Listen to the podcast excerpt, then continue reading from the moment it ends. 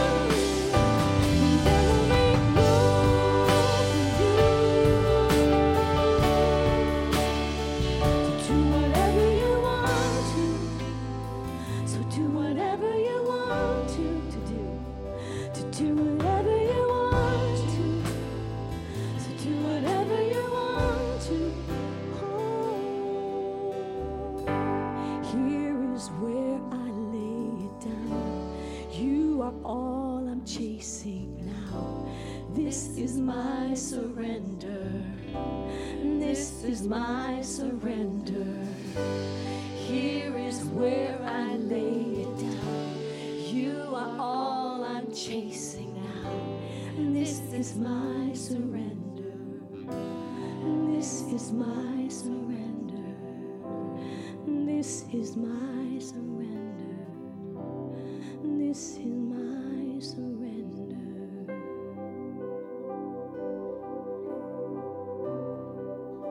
So, Spirit, break out. Come and break our walls down.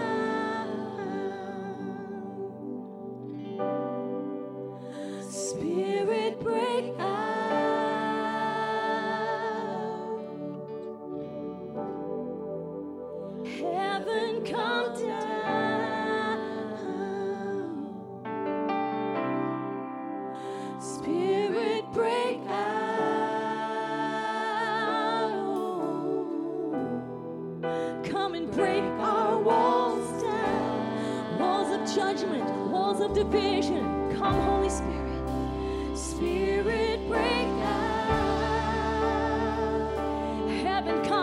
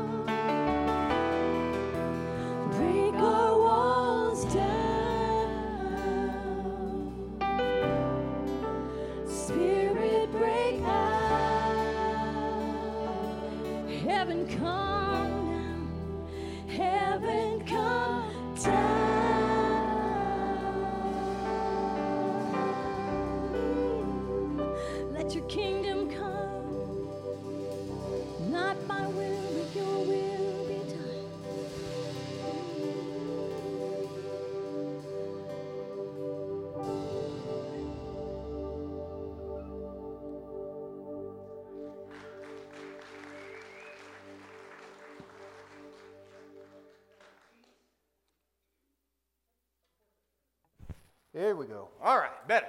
Hi, good morning. Hey, a couple of things I'm going to let you know about before we dive into our, uh, our passage this morning and begin to kind of unpack God's word for us. If you have one of these bulletins, I want to let you know about a couple of things that pertain to this summer and particularly that are pertaining to those of us who have kids. First off, VBS is one of those things that we look forward to every year. Last year, obviously, we didn't get to do it because of COVID, but it has been a really big deal. And yet, one of the things that has really changed for us as a church over the last couple of years is our vision of what our job is to be as a church. What our church is not here to do is try to gather people into this box just to be the brightest light in this place. Our job as a church is to equip you to go be the lights in the sphere of influence that God has planted you specifically in. And that begins to have real time effects on the things that we do. For instance, rather than doing trunk or treat, having four or 500 people coming to our parking lot, but pulling you out of your neighborhoods, we're saying, hey, go and be in your neighborhoods and take the same amount of energy that you would have spent there loving on your neighbors. We have 4th of July coming up. Rather than doing some gathering here, what if you were to do a neighborhood potluck or something, some sort of a barbecue with your neighbors, people that are in your life? And when it comes to VBS, we want to take the same approach. Because here is what I have found over the last several years. We, for like the last decade, I've been doing VBSs here. And what I have found is we have lots and lots of kids from lots and lots of other churches whose parents want a week of free babysitting. They're sending their kids here, which is wonderful. I love getting to do life with them. But the reality is, there's no ongoing relationship with those kids. We're spending a lot of energy ministering to those who are already in a church community, and we're missing out on all of the kids in our spheres of influence that have never and probably will never step foot into this building. So, how can we equip you to go to those kids and create relationships that can be sustained with people that are already in your life? And that's how we are rethinking VBS this year. So, if you're interested to know how you can be involved in VBS in your own sphere of influence, I would encourage you to talk to Sherry right after church. She's going to do an informational meeting. It's not going to be long. She's going to have some food for you. If for some reason you already have plans and you can't make that, but you're interested, on the connection card in your seat back in front of you, just indicate that you have some questions and would love to talk to her, and she'd be happy to reach out to you this week. So that's the first thing. The second thing on the inside of your bulletin is this kids' night out. This is for our kids. Sherry wants to be able to have an, a wonderful evening on Friday, June 4th, a time for your kids to have fun. So, parents, sorry, this isn't for you. That night, you guys are going to have to do something like go out to dinner together, have a conversation, maybe go for a walk on the beach. I don't know. You figure it out. But this one is for your kids. You can drop them off here, there's no cost involved. So, ah, make a date of it or something. Okay? So that's what we got going on. A couple of things I wanted to let you know about. Now, I want to invite you to turn with me to John chapter 7. We are going to continue a conversation or a story that we began last week. And it's a story that takes place around the time of the Feast of Tabernacles, but most of us are probably not familiar at all with what the t- Feast of Tabernacles, or in Hebrew it's Sukkot, actually has to, what, what it's about. So let me just take a few minutes and give you some broad brushstrokes. The Feast of Tabernacles, or the Feast of Sukkot, was a time commemorating when God led the Israelites through the wilderness toward the promised land. And all along that way, He provided for them. And they would live in these kind of temporary shelters that they would put together with sticks and stuff. And so, to this day, Jews continue to celebrate this Feast of Sukkot by building tabernacles or sukkahs out in their streets. If you were to go through Jerusalem during the seven day feast of Sukkot, you would actually see all of these kind of things in the street. They will go there and they will eat dinner there, they will sleep in there, they will, have, they will just kind of do life for a week and they will remember God's provision. And this is a seven day thing. And, and it's built off of Leviticus, something that God said in Leviticus. Uh, so in Leviticus 23, he said, Live in temporary shelters for seven days, so your descendants will know that I had the Israelites live in temporary shelters when I brought them out of Egypt, for I am the Lord your God. So that's what the Feast of Sukkot, or the Feast of Tabernacles, is about, is remembering God's provision and his direction as he led them to the promised land. So this is coming up for Jesus. And his brothers, as we talked about last week, started saying, Hey, Jesus, if you, you know, I know you could celebrate this here in, in Galilee, but since word is that you're something special, we think you should go to Jerusalem because you, your disciples need to see you and the crowds need to see you. You need to get this hyped up. They weren't saying that, however, because they thought that he was something special. They were saying that because they didn't think he was something special. And they were hoping that some of the air would be let out of Jesus' balloon that had been kind of inflating. They wanted to see their brother humbled. And so they're kind of egging him on. And as we talked about last week, Jesus said, Hey, listen, guys, my timing's not the same as your timing. For you, any time works. But this is not yet my time. And for him, in the back of his mind, he's thinking about what God is going to have him do six months later during the Feast of Passover when he would enter into Jerusalem on the back of a donkey with the shouts of Hosanna, and he would leave Jerusalem dragging his cross to Skull Hill where he was crucified for our sins. That is what he knows is coming. And he goes, It's not yet my time. So his brothers take off. They head to Jerusalem. Jesus waits in Galilee, but then God impresses on his heart that he needs to go. And so he follows later, to, and he gets there about halfway through the feast. Meanwhile, there's been conversation going on with all of the crowds in Jerusalem because Jesus' name has begun to, to get a little bit of notoriety. And people are talking about him. And that's where we're going to pick up the conversation here in verse 11 of chapter 7. Now, at the festival, the Jewish leaders were watching for Jesus and asking, Where is he?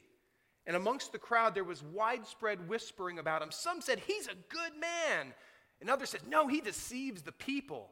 But no one would say anything publicly about him for fear of the leaders. So, so there's a lot of conversation going on, but it's all whispered between people. Because apparently, Jesus is a pretty polarizing character. He's the kind of person that if they were to openly talk about him, they're afraid they're going to get their hands slapped or something worse. You know, we can think of polarizing people in our own community. Jesus was even worse than that in this Jewish community. And so, people, although they want to talk about him, although there's lots of like, who is he? What is he about? I wonder what he's going to do. Remember the last time he was here? Remember how he took on the Pharisees and they were mad at him because they healed that guy? And then Jesus turned the tables on him and said, No, you guys are the ones who misunderstand the Sabbath because it's about setting people free, and you guys are all about keeping people enslaved to the law. I wonder what's going to happen this time if when he comes. Is he going to come? Where is he?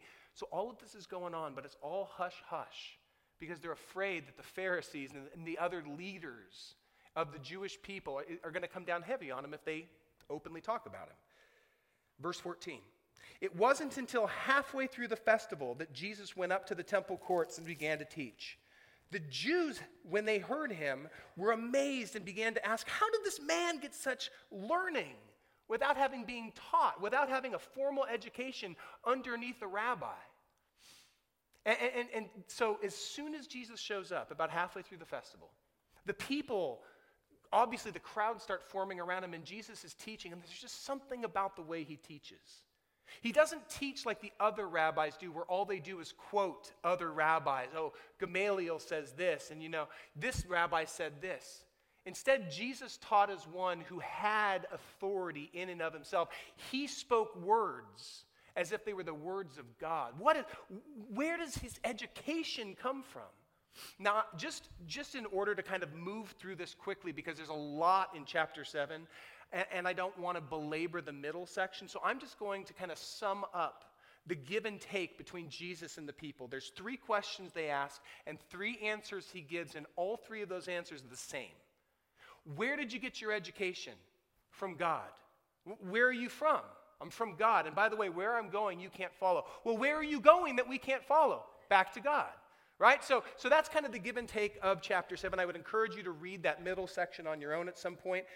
But now we're going to skip to the last day, the very final day of the, the Feast of Tabernacles. And before we get there, before we start reading that verse, let me just let you know about another detail of the Feast of Tabernacles that's going to be really helpful to understand.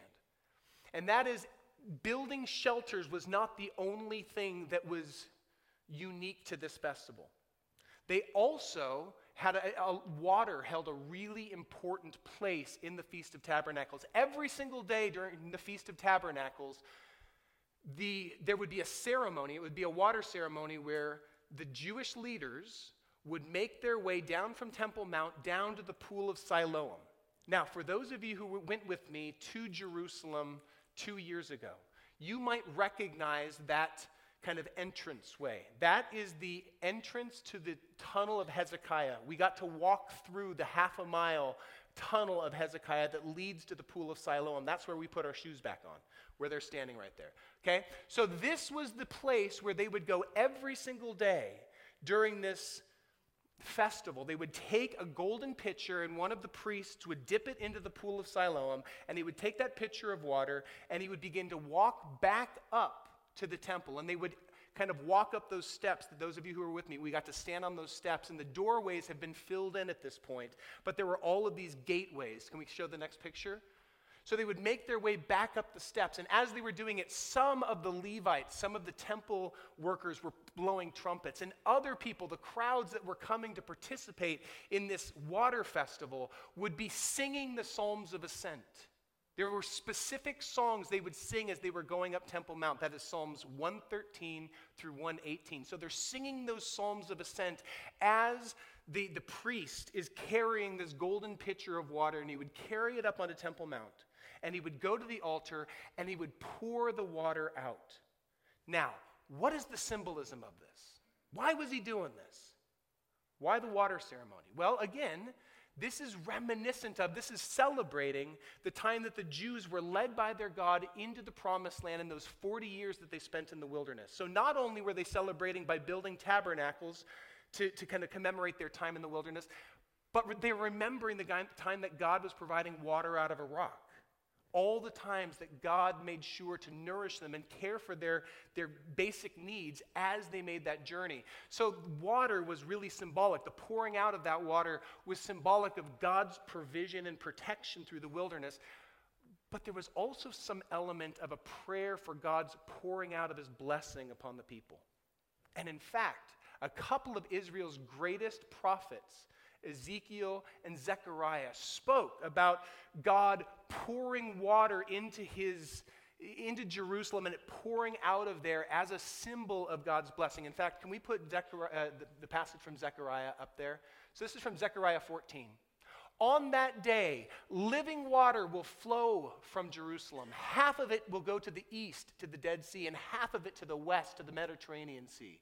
In summer and in winter, the Lord will be king over the whole earth. And on that day, there will be one Lord, and his name, the only name.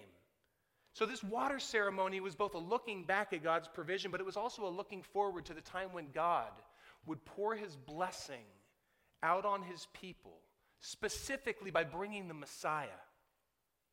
And Jesus shows up on the seventh day, the most important day. In fact, it is the day where they did this water ceremony not once, but seven times. And Jesus shows up and he totally reframes that water ceremony. So let's keep reading now in verse 34. Where did I go? There we go. Oh, oh, actually, let's skip down to verse 37.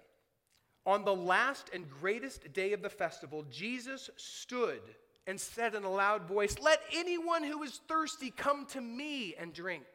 Whoever believes in me, as scripture has said, rivers of living water will flow from within them. By this, he meant the Spirit, whom those who believed in him were later to receive, because up until that time the Spirit had not yet been given, since Jesus had not yet been glorified.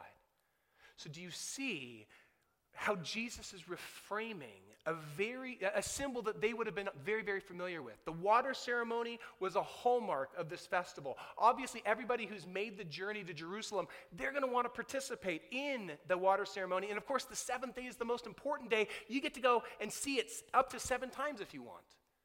And Jesus shows up in that place and says, "Hey, you guys are praying for God's blessing to be poured out on you. I am the source of that living water." I'm the one that you have been praying for. If you want this living water in you, all you need to do is come to me. Now, obviously, John makes sure that we understand that when he's talking about that, he's not just talking about water. He's talking about the Holy Spirit, the, the provision of God's Spirit in them, the same Spirit that has empowered Jesus through his earthly ministry, and the same Spirit that will ultimately raise him from the dead. That Spirit can be present in us. And that Spirit can pour out of us. We'll talk a, more, a little bit more about the Spirit momentarily. But let's keep reading. Verse 48. Be, because Jesus is, is, kind of polarizing, and the people have a hard time. They're, they're not sure what they're going to do about this. So, on hearing these words, some of the people said, Surely this man is the prophet that Moses told us about, the one that would come after him and continue his work. Others said he's the Messiah, he's God's anointed Redeemer. But still others asked, well, how can the Messiah come from Galilee? Doesn't the scripture say that the Messiah will come from David's descendants and be from Bethlehem, the town where David lived? Thus, the people were divided because of Jesus. Some of them even wanted the, the, the temple leaders to seize him, and yet no one laid a hand on him. And so, in Jesus doing this, and I, I, find it hilarious, by the way, that Jesus wanted to keep a low profile, that he tells his brothers, now it's not my time, right? It, that's coming a little bit later, your timing whenever. And yet, this is not the way to keep a low profile. Jesus is not kind of staying under the radar when he walks right into the thick of this festival and takes the very central uh, component, this water ceremony, and reframes it to point at him. And it's yet another reminder to me that Jesus was never presenting himself as just a wise teacher. He never presented himself like Mr. Rogers. I mean, you don't crucify Mr. Rogers. Jesus was polarizing, and the things he said were polarizing, and this is incredibly polarizing. You want God's blessing? You want living water, these streams to be flowing in you? Well, I am the way that you attain that in your life. So if you want that, come to me. And people are divided over him. Some of them go, you know, he's my Lord. This is the one I've been waiting for. And others are, no, this guy's a lunatic. Or this guy's just, this guy's deluded. He's lying to us.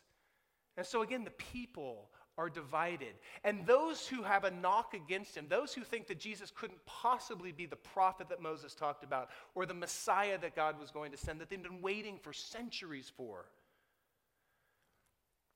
they point to where Jesus comes from as the biggest knock against him. Wait a minute. We know this guy comes from Galilee. Can anything good come from Galilee? Uh, we've been told by the prophets that the Messiah is supposed to come from the house and the line of David and come from Bethlehem. Well, here's the thing though we know as readers, and John's readers know where Jesus really came from. They know where he was born. They know that he came from the house and the line of David. They know that Jesus checks all of those prophetic boxes. But the crowds didn't. And so we can kind of stand back and go, oh, we know something that you don't. And yet, if we choose not to act on that, then we're no, you know, in no better position than those who rejected Jesus because he didn't fit what they expected the Messiah to look like. Let's keep going. Verse 45.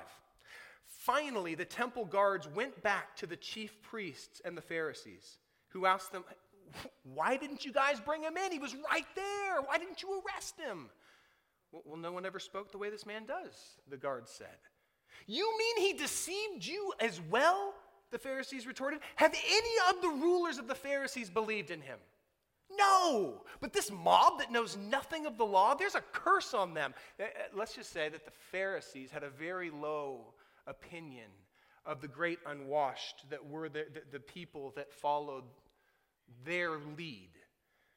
And they basically write off Jesus. And I think this is another funny moment where, you know, they go, hey, listen, look at us. We're the educated. Have any of us even entertained the thought that this Jesus could be anything other than a charlatan? Of course not. And yet, we, the readers, know that that's not necessarily true as well. Because there are some within their ranks who have been drawn to Jesus in ways that make them feel uncomfortable, that they're really not willing to be op- you know, forthright about because they're afraid of the consequences of coming out and being known as somebody who's considering Jesus as more than just a charlatan. Probably the, the, the, the one that we know the best is Nicodemus, one of their own number who came to Jesus at night to ask a bunch of questions and left with more questions than answers, but, but truly his heart was beginning to be burdened for it. We know that he's been entertaining these thoughts. And in fact, John wants us to know that Nicodemus has been, uh, you know, considering these things. And so the very next person to speak is, in fact, Nicodemus. Verse 50. Nicodemus, who had gone to Jesus earlier and who was one of their own number, asked, Well, hey, wait a minute. Doesn't, does our law condemn a man without first hearing him to find out what he's been doing? In other words, are we the kind of people who just write somebody off and condemn them without giving them a fair trial, without allowing them to share their perspective? And apparently, the answer for the Jewish leadership is yes, because their response to him is, Are you from Galilee too? Look into it, and you'll find that a prophet does not come out of Galilee even though there are a couple of their prophets who did, in fact, come from that region. And even though we know that Jesus wasn't born in Galilee, he was born in Bethlehem, and he was born in the house in the line of David. So even there, we once again get to stand back and kind of maybe smirk a little bit internally that we know something that the Pharisees don't, as if we would be any different if Jesus were to show up. And this is where I have to check myself. Because I want to judge the Pharisees for their hard heartedness, for the ways in which they've washed their hands of Jesus without really giving him a fair shot.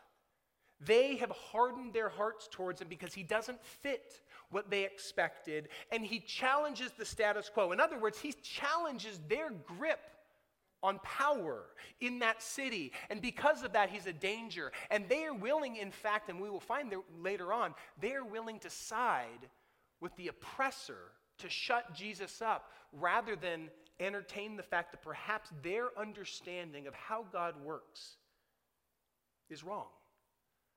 And I would love to sit there with a smirk on my face as if I would be different if I had been there and I had been one of their number, but I don't know that I would be. Because let's be honest religious arrogance is insidious. It easily flows into our hearts in ways where we think the more the more humble we think we are, the more prideful we're actually being. Right? The more we focus on doing the right things, I got to make sure I'm at church on time, which some of you don't have that problem, so you know you're safe there. Um, but I, I've got I've got to read a certain amount of chapters every night, even though perhaps there's one verse out of the whole thing that God just impresses on your heart. But I got to I got to do the legalistic thing. I've got to, I've got to do my 10%. You, give, you, you, don't give with a joyful heart, but you still make sure you give that 10%. You know, the ways in which you talk, the ways in which you act, the ways in which you parent begin to, to feel cold and lifeless and dead as if you were simply following a, a, a rule book as opposed to having a relationship. I would love to think that I would be different from the Pharisees. And yet, if Jesus were to walk in here today, one, my guess is he would look very different from us. He probably wouldn't be the kind of person that we go, there's Jesus right there. And he would probably begin to challenge things that all of us hold as an obvious. He would begin to challenge the ways in which we go about doing things. He would begin to challenge even some of the ways that we have inadvertently, or perhaps vertently, put ourselves in between God and others, the ways that I, I may have un, unintentionally made you dependent upon me to have a conversation with God, when in fact you don't need to. You can have a conversation with them at any point. You don't need to be in this building. You are temples of the living God. The Holy Spirit resides in you. You don't have to be here. We gather here because we're family, and this is kind of like our, our, our staff meeting before we get to go out and be the church throughout the rest of the week. But he would challenge. Uh, my guess is if he were to show up today, even though we think we know better than the Pharisees, he would challenge much of how we approach God. He would challenge many of the traditions that we hold so tightly to that they have become pseudo gods to us. And I just have to say that Jesus didn't give his life to found a new religion. He didn't give his life to simply hand us more rules and more thou shalt or thou shalt nots, as if those are the things that save us. He gave his life to restore us back into relationship with our Heavenly Father. He gave His life so that we could experience life that is truly life, even as we walk through this broken, sin warped world. So that no matter how much manure the world throws at us, and let's be honest, the last 18 months, we've got heaping helpings of manure in our lives. And yet, the more manure that life throws at us, that we would be the kind of people who would see that manure actually be turned into fruit, spiritual fruit. Fruit like love for everyone, even the unlovable ones in your life, and, and joy in the midst of all circumstances, not just the good times, and peace in the face of some really horrendous circumstances, and patience with a lot of people who make us very impatient. Kindness, now this is a hard one, right?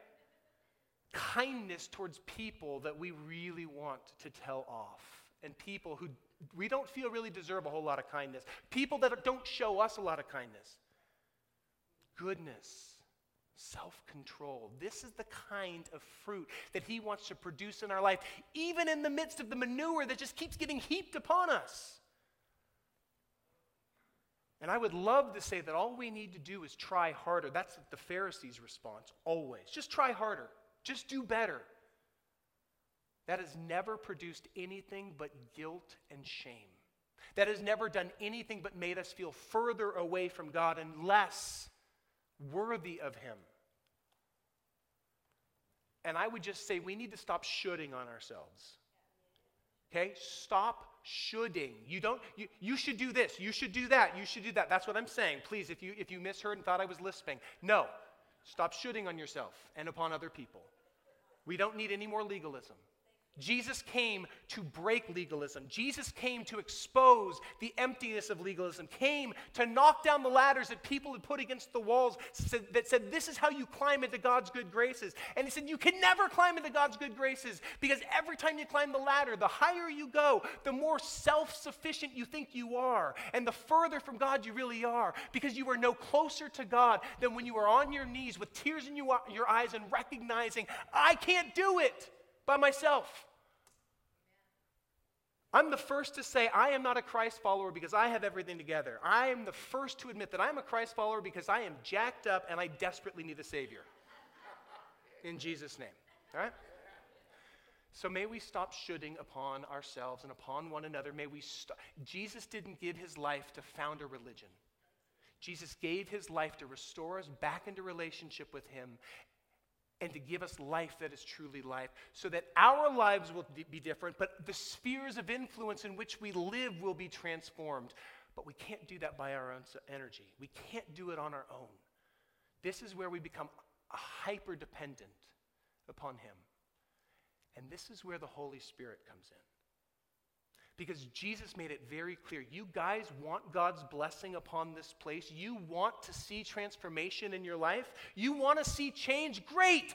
I'm the source of that. Come to me. Because if you come to me, I will give you the ability to be terraformed from the inside out. I will give you the Holy Spirit this living water that you keep praying for. I will give you the Spirit of God, the same Spirit that has been empowering me throughout my earthly ministry, the same Spirit that will raise him from the dead. That Spirit can be present and active in you. And if that Spirit is present and active in you, then not only will your life be changed, but your sphere of influence will be changed. Your home will be changed. Your neighborhood will begin to be changed your workplace, your school, the places that you hang out when you don't have to be at one of those other places. Those places will be impacted because you are there. And more specifically, the Spirit of God is there in you. That's how things change. So, come to me. Because if you do, spirit of living water, you know, streams of living water will begin to well up in you. And despite the fact that we live in a world that is a lot like a desert, where everything just kind of starts sucking the hope out of us and sucking the joy out of us and trying to kill all peace and joy and love in our hearts, the Spirit of God begins to saturate the ground, and it's amazing to see the desert bloom.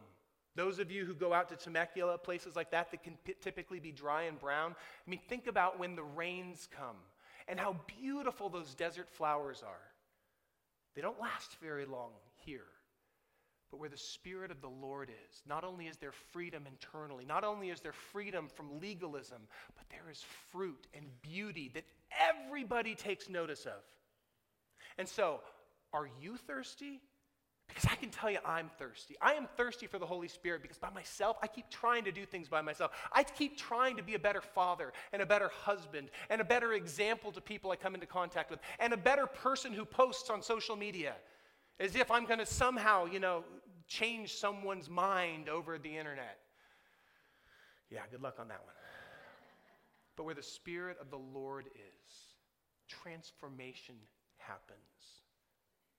May it begin in us, and may it begin to flow into our spheres of influence. So that others would not look at us and say, wow, you've got it together, but they would look to the one that we find our hope in and find their hope in him as well. So I'm going to pray for us as I invite the worship team to come forward. And this is what we're going to do this morning. I haven't spoken for very long because at the end of the day, I don't need to speak for very long. It's pretty clear what we need to do. We need to invite the Holy Spirit to come and pour Himself in, to saturate our hearts so that when we walk out of here, we're way more soggy and we're, it, the Holy Spirit is slopping over into all of the areas of our life. And so that's what we're going to do. We're going to invite the Holy Spirit to come and to fall upon us. We're going to invite the Holy Spirit to flow into our lives and cleanse out those dark recesses that we've closed the closet door on because we're kind of ashamed of it.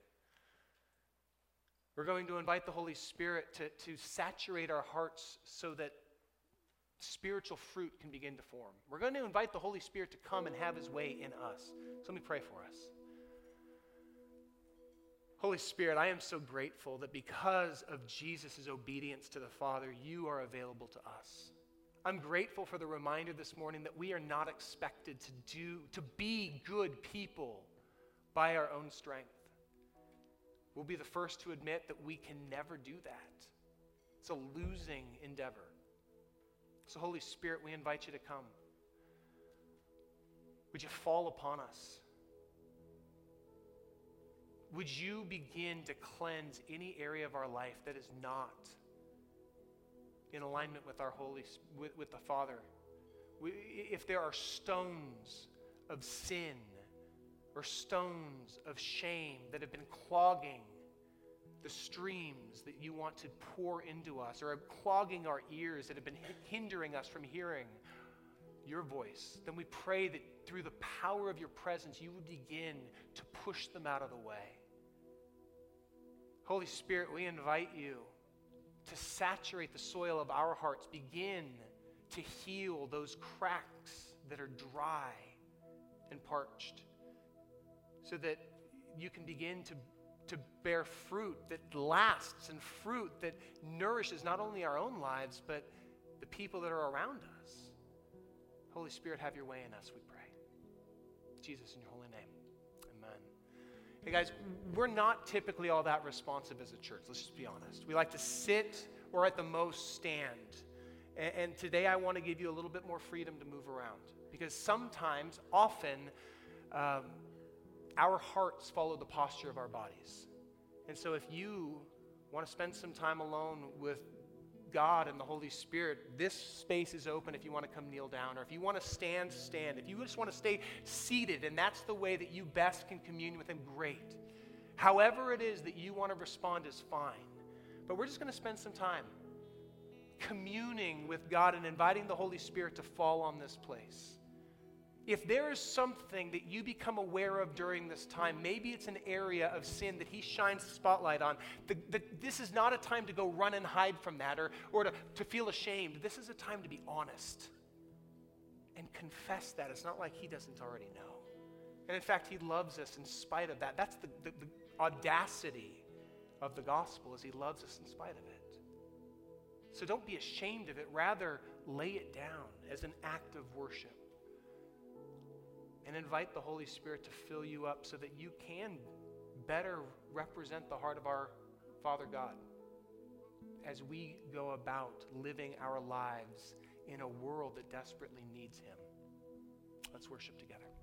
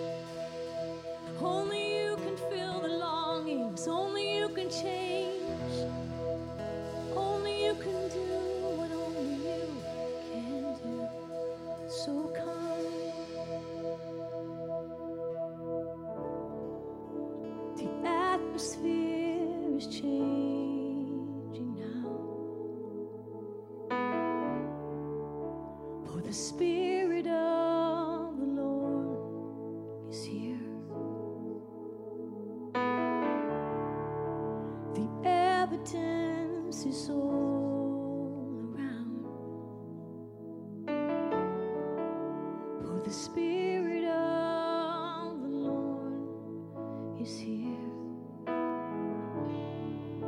The atmosphere is changing.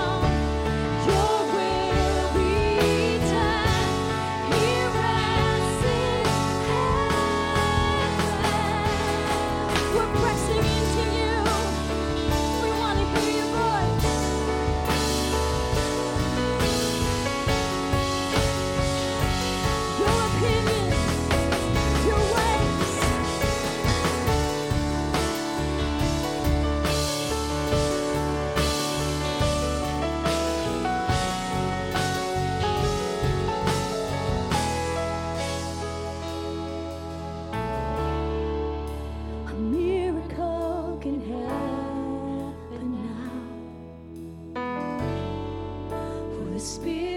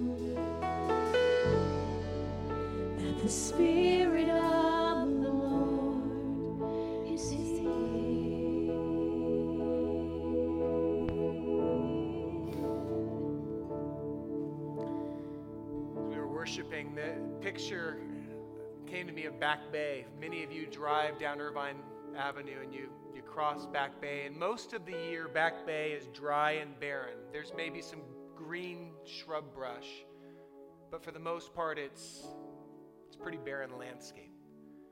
And then the rains come, and there's that season we're kind of coming out of right now where Back Bay becomes vibrant, where seeds that have been planted in the soil left from the year before begin to get enough moisture, and all of a sudden they grow, and the bushes tower overhead.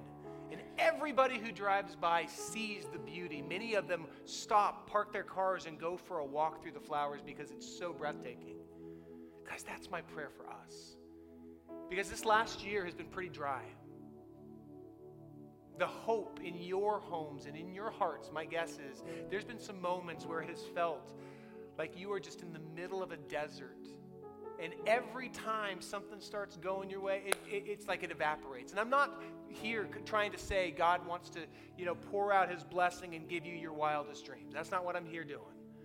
I'm more saying, God, we desperately want your Holy Spirit to begin to to nourish and nurture the seeds that are in the hearts of people in our own families whose hope has been bruised and beaten over this year. People whose faith has taken a beating, and honestly, it feels like it's on life support, if not already gone. People in our neighborhoods who've been so overwhelmed by their frustration that they're ready to just cash it in. Some people who are committing are con- considering suicide, even now. One of you who is hearing my voice might have been con- considering suicide as a way. And may I just remind you that your Father God loves you. And we are with you, and we don't want you to walk through this alone. And if that's you, would you please let us know so that we can walk with you and hold you up? You're not alone in being discouraged. If you feel like your, life, your, your faith is on life support, if you just, you just recognize that right now you are that dry soil, it's cracked. It feels like there's no fruit. Just know that we love you and we want to walk with you. And our prayer as a church body is that the Holy Spirit would begin to so saturate our lives that it would ha- it, it couldn't help but spill over into our homes and into the lives of the people that we come we rub shoulders with all day long and that their lives would be impacted it begins by saying spirit of god fall fresh on me fill up this cavern of my soul so that I can't contain it. It begins to overflow into every other aspect of my life so that not only am I changed, but my sphere of influence is changed. That's the prayer that we bring today. The blessing we are after is not more affluence. It is not bigger homes. It is not more comfortable cars to drive or more stuff. That's what the world says blessing is. And our Father God says, no, the blessing is my presence in your life is fruit that nourishes others. That's blessing. You have been blessed in order to be a blessing, and that is our invitation today to the Holy Spirit. That is my invitation. I'm going to pray it for me. I, I, I pray it for you if you want it as well. Father God, would you bless our lives with your presence? So that others would be blessed and that they would be nourished and they would come to know you know that you're real, not just some crutch that we use to get through the day, not just some dead, dry, legalistic book that has no bearing on our, our modern lives. We pray that you would saturate the soil of our lives, saturate the soil of our society so that the seeds that have been lying dormant in the dirt begin to grow. And they, they present not only a beautiful bouquet to the world, but a beautiful fragrance to you. Help yourself to our lives, we pray, Jesus, in your holy name. Amen. If you guys have prayer requests, or if you want to give financially, there's boxes in the back you can do so. I love you so much. I'm so grateful to be on this journey, and we will see you next week. If you would like to find out more about VBS, and how you can bring that into your sphere of influence, please head across the street and Sherry will be over there. If you have kids across the street, don't forget to pick them up too. Have a wonderful week.